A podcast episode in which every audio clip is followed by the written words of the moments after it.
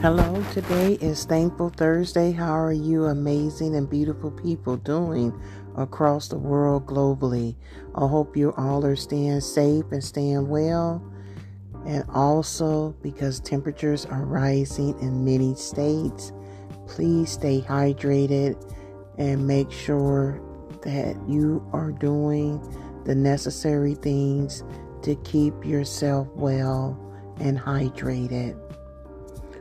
And remember, this is your unique journey, and just take your time. You know, grief can hit you in so many different ways. It can have you in not so good places, but try to find things that bring you peace, bring you some comfort, and put some joy back into your life. Um...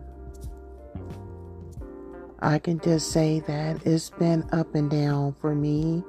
Um, sometimes I feel like, you know, I'm overwhelmed, or it's just feel like things are just going or moving too fast. But then that's when I have to pause, reset, and rejuvenate myself with lighting maybe aromatherapy candle, or, you know, taking a nice bubble bath or a shower, you know, things that will bring me some type of calmness and relaxation.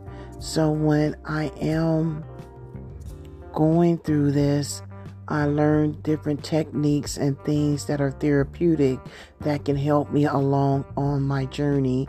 And I figure if it's helping me some, why not be able to bless and be a beacon of light and share it with others globally? So it may not be you that can use this, and hopefully never have to, but it may be someone that you know, a family member, a friend, a co-worker, a neighbor. You know, just pass the information along. And remember, there's all type of grief or support groups, counseling, or therapists that can truly help out, and that they are there and they can guide you and give you the necessary resources to help you on your journey. And with that being said, on this Thankful Thursday, be in a mindset, or try to at least, because I know it's hard and maybe you're not there just quite yet, but be thankful for things that you still do have. I know it's easier said than done, but that will help you, you know, being in gratitude and just finding a place, like I said, where there will bring you peace, doing things that will bring you peace.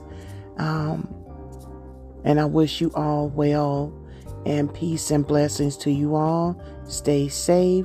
Again, this is a grieving mother that's advocating for other mothers and fathers and family members, that's empowering and uplifting. I will talk to you all again soon. Bye for now.